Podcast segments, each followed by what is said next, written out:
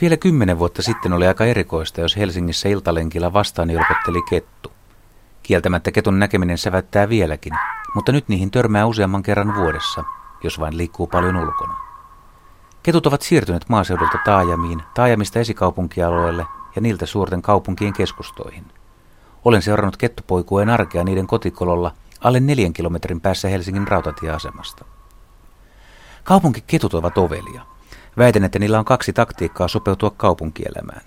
Ensimmäinen on se, että yrittää vaivihkaa hiippailla hämärissä ja yrittää elää sellaista elämää, etteivät ihmiset siitä tiedä mitään. Toinen taktiikka on se, ettei välitä juuri mistään, kunhan vain osaa vältellä autoja ja suuria irrallaan olevia koiria. Ollako siis pelokas vai peloton? Kummalla taktiikalla pärjää paremmin? Osa ketuista on jopa kesyyntynyt. Vuonna 2009 pääsin tutustumaan kettuperheen arkeen hyvin. Tuolloin Repolainen pesi ensimmäisen kerran Helsingin Lauttasaarassa.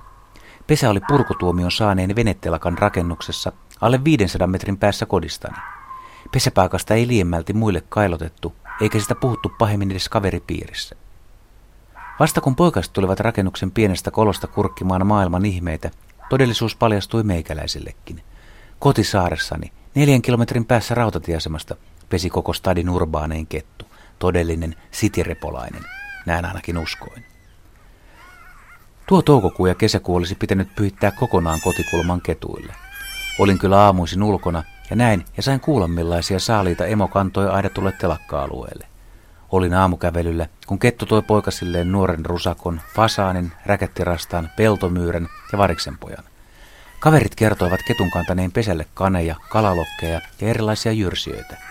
Yksi tuttu hehkutti, että kettu oli jolkotellut häntä vastaan valkoposkihanhi suussa. Eräänä kesäkuisena aamuna kettu tuli pesälleen roikottaen hampaissaan nuorta rusakkoa. Aikuinen rusakko sattui istumaan 20 metrin päässä pesäkolosta. Se ei kettua pelännyt.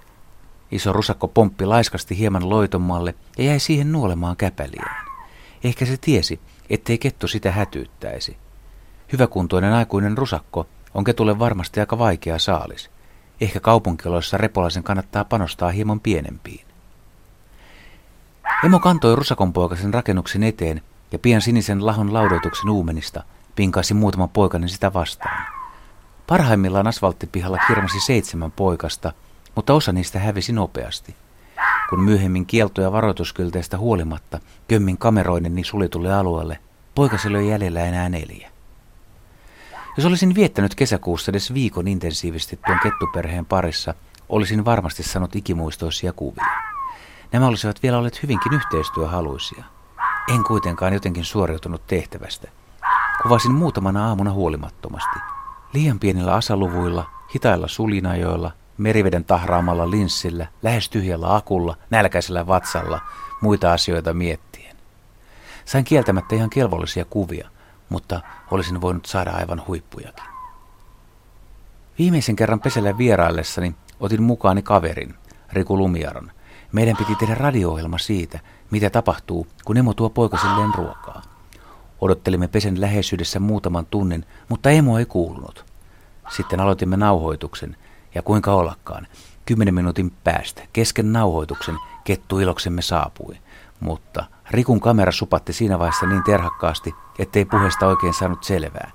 Itse tietty piteli mikrofonia ja taas ne parhaat kuvat jäivät valitettavasti ottamatta.